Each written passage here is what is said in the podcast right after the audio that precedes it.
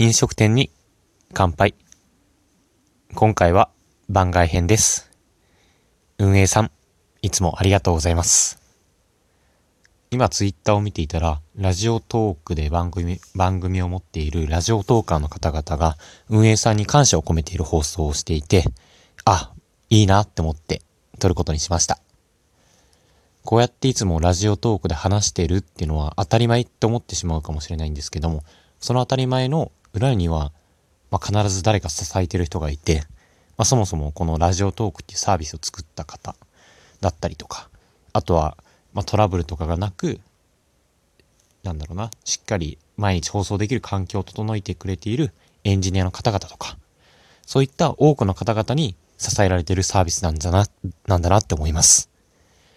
ぜひ、こうやってラジオトークで伝えることもそうなんですけれども、一度直接お話ししたいなって僕は強く思います。なのでそういう集まりがある、ある場合は積極的に参加して、ありがとうを直接伝えたいなと思います。ぜひ、運営さんに届いてほしいなと思います。本日もお疲れ様でした。おやすみなさい。